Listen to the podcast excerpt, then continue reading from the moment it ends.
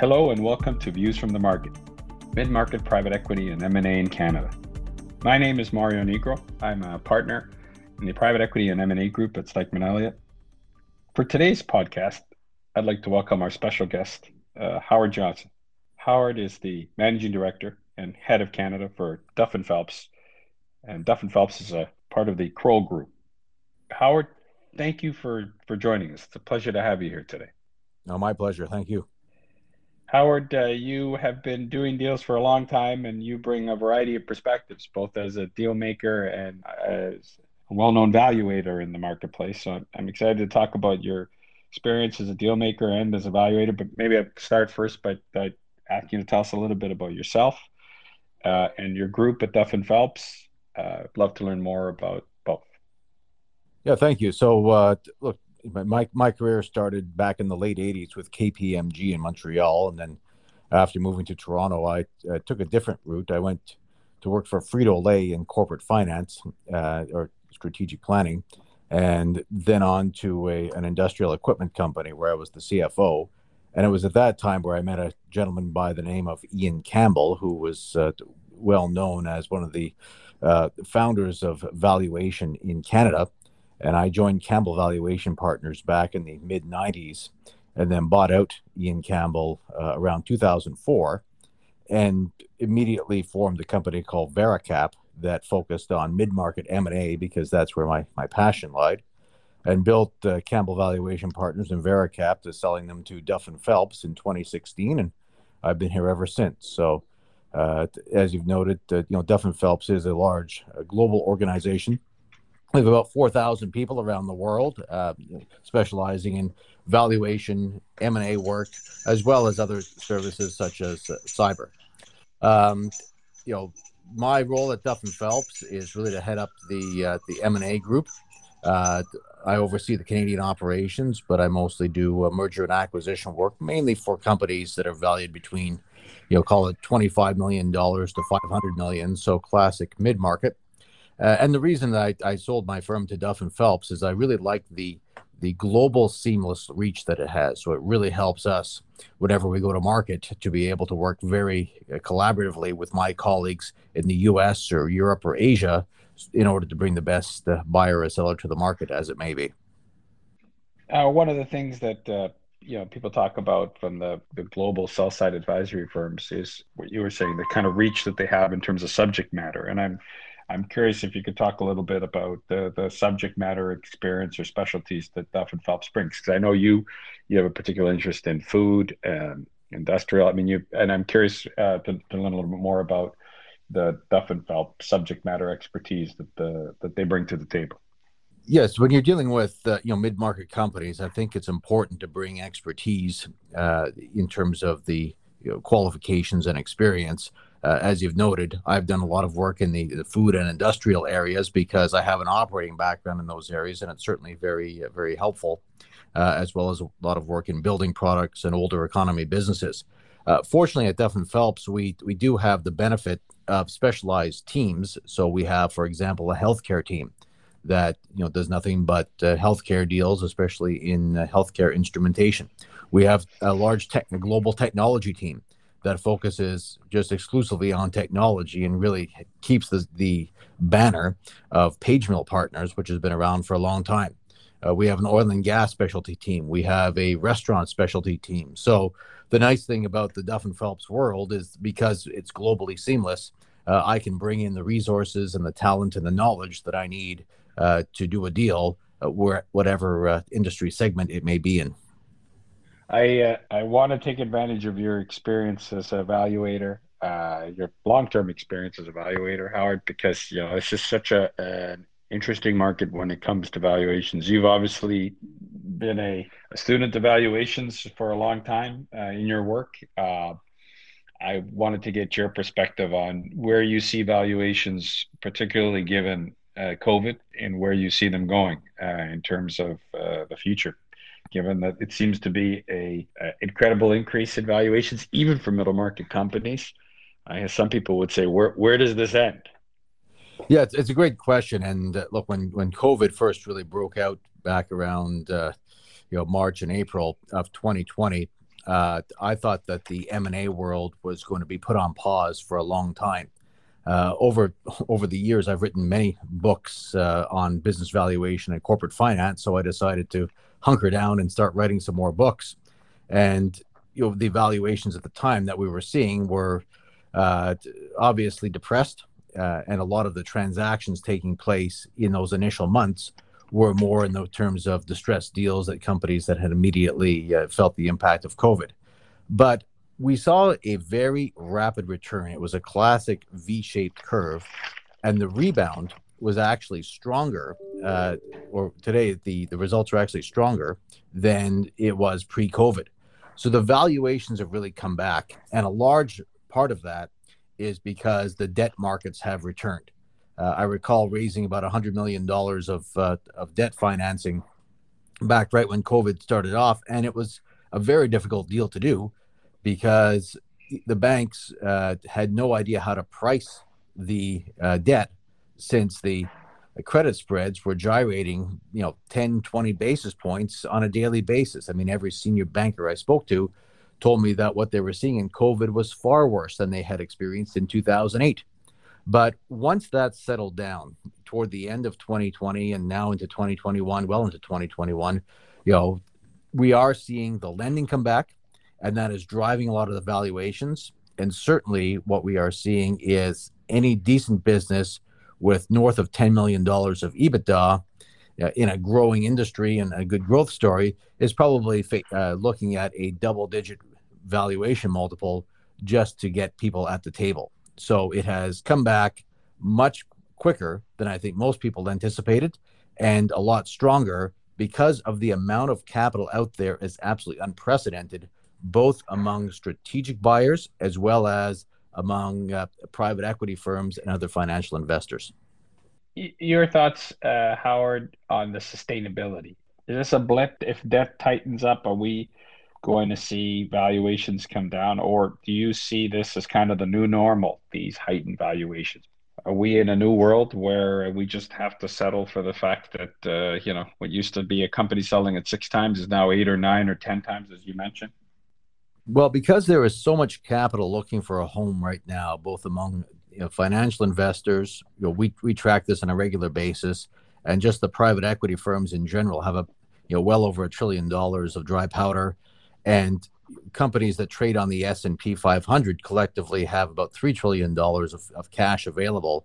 So that cash has to be put to work.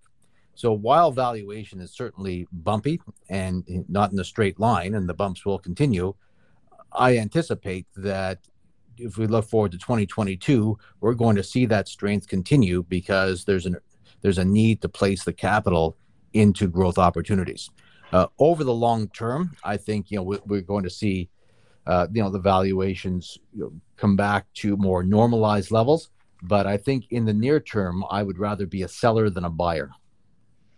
And from a seller's point of view, when you look at the valuations, Howard, is it across the board? Are you seeing in, in your practice advising clients who are selling their business valuations increases in all industries, or is it a, a phenomenon that's kind of you know sometimes people tie it to to specific sectors like tech?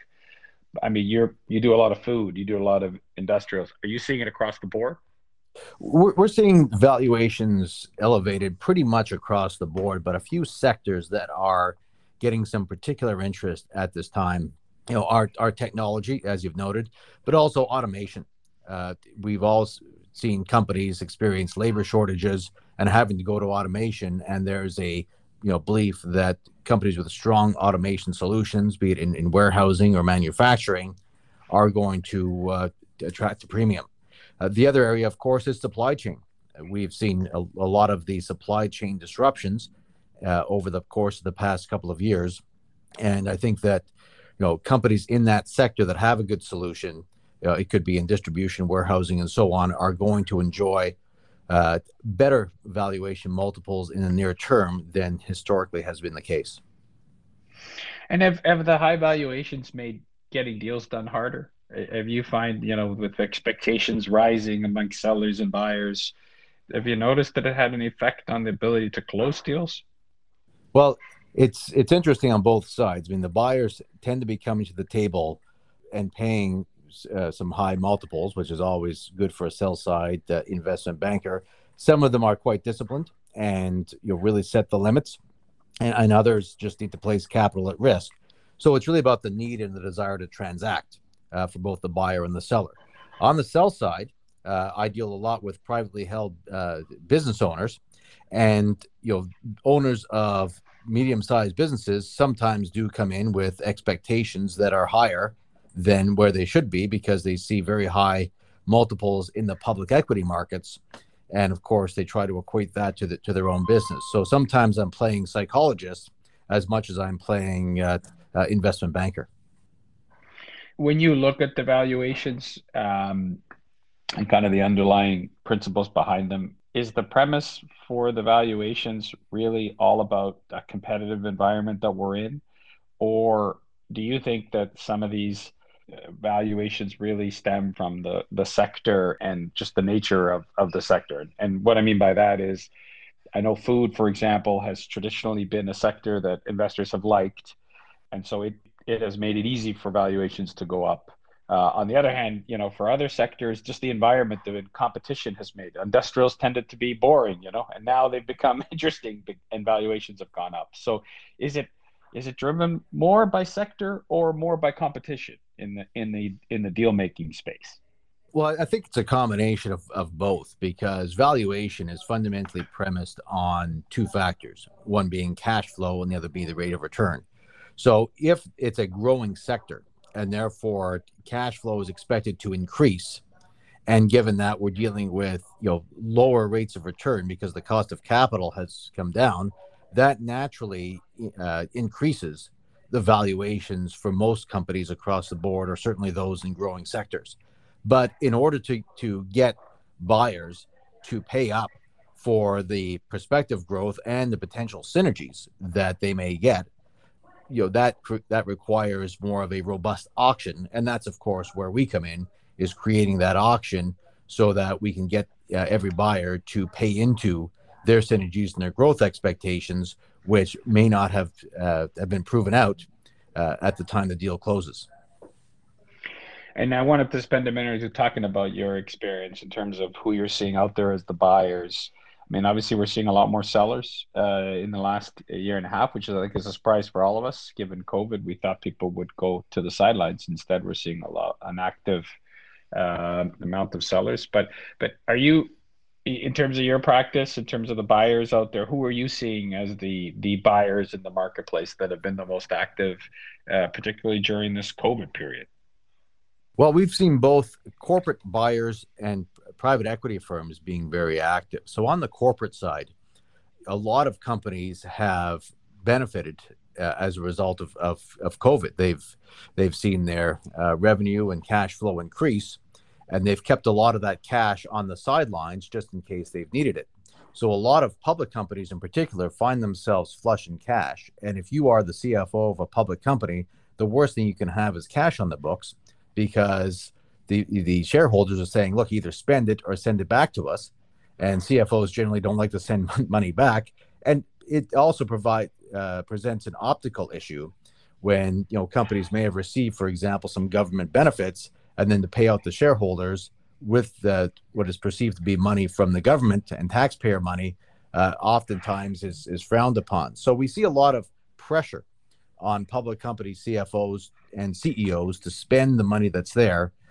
In a lot of cases, they've now changed their strategy because whereas before they used to look more toward these large transformative acquisitions, I think in a lot of cases, the corporate acquirers are now looking at more accretive acquisitions, which is great for mid market deals like in the 50 or 100 million dollar range because it creates a more robust auction among those strategics for increasing their, their, their bottom line and creating a, a good story in the market.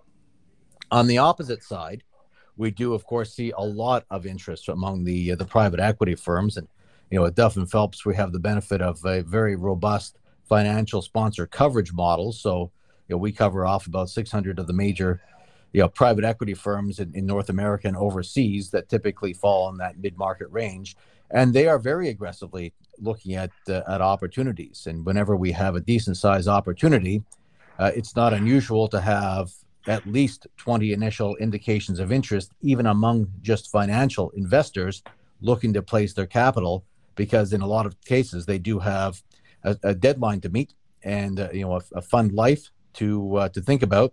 So there is pressure on their side to get that money to work and to build and grow these businesses.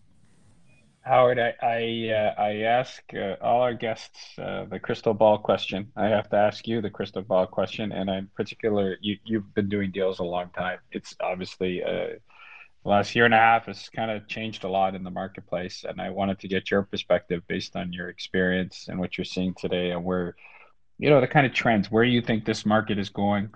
Uh, what you think we should look forward to, or or what we can expect just based on your experience, where you think we're heading. So I, I believe that given the abundance of capital available, that the next 12 to 24 months is going to continue to be a uh, to be a strong environment, and certainly in the near term, that strength may be uh, increased as a result of some pending tax changes in both the U.S. and Canada.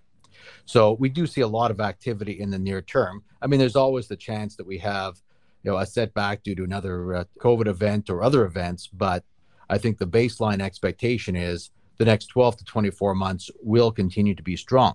Uh, a couple of things, though, that buyers and sellers need to address is the impact of COVID on normalized earnings. And this is one area where we see a lot of discussion and debate because in a lot of cases, COVID, you know, hurt businesses and those businesses are trying to uh, sell a turnaround story. On the other hand, we have businesses where there was a lot of benefit as a result of, of COVID, such as you know warehousing and uh, and some of the online uh, uh, shopping, that may have a may cause the buyers to ask the question: Is that sustainable? So we do see a lot of emphasis on quality of earnings analysis, and in fact, even sell side quality of earnings to provide greater comfort of the sustainability or the achievability of uh, of forecast the EBITDA numbers and and cash flows. But overall, uh, we do expect to see a very strong market over the next 12 to 24 months across most sectors. And Howard, are you seeing the COVID effect in those valuations be dealt with through you know earnouts that we hear are becoming more popular? Sometimes VTBs or or you know rollover equity to create that. Like, what are the instruments that you're seeing for buyers to get comfortable with the kind of COVID effect, if you want to call it, on valuations of businesses? Well, when when COVID first started, we saw VTBs uh, coming in as a popular mechanism in order to reduce the reliance on the uh, lenders because the lenders were stretched given their risk profile at the time. But VTBs have now subsided back to what I believe are more normal levels. But we don't—we do see in a lot of cases some earnout mechanisms because again it's one of two worlds. Either COVID hurt a business and the earnout is there to comfort the buyer that the growth is achievable or the recovery is achievable. And on the other hand, uh, where COVID has benefited the selling business, the earnout mechanism can be there to comfort the buyer that you know those earnings levels that were achieved over you know, 2021 are sustainable in the years going forward. So we, we do see earnouts being uh, or playing a role uh, certainly to reduce the um, uncertainty as a result of COVID. But when you have a very robust bidding environment as we do today, uh, certainly any groups that are prepared to take that risk and eliminate the uh, earnout requirement are those that tend to be winning more deals. And the last question I have for you, Howard, is when you, you look at the future, I mean, obviously we're seeing a lot more sellers in the market than than all of us expected. We thought, uh, as mentioned earlier, that they would be on the silent. Do you do you anticipate seeing that same robust uh, environment where we're seeing more and more sellers uh, than usual? And, and people say it's because of COVID, but wanted to get your sense on where you see sellers' headspaces given the environment we're in. Yeah, I, I believe that the uh, the uh, supply of sell side opportunities will continue to be strong. Uh, in some cases, it will be opportunistic in the near term due to possible tax changes, and in other cases, it will be because sellers just believe the timing is right given that valuations are higher now than they may be a few years down the road. So I think a lot of sellers are are coming to the marketplace uh, prompted by a couple of these developments. Although over the long term, I think there will be a continued supply of sellers because as entrepreneurs continue to age and we see the demographics going on, where you have that baby boom generation in the late 50s, early 60s, as those people start to become late 60s and early 70s, we'll see them uh, looking to, to transact as well if they haven't already done so. Howard, I, I want to thank you. It's been uh, great to have you uh, join us, and, and particularly appreciate your insight and your perspective, both from a deal maker, but but also from a valuations perspective. Uh, uh so, thank you for joining us today, and uh, and thank you for being a part of our podcast. Well, it was my pleasure. Thank you.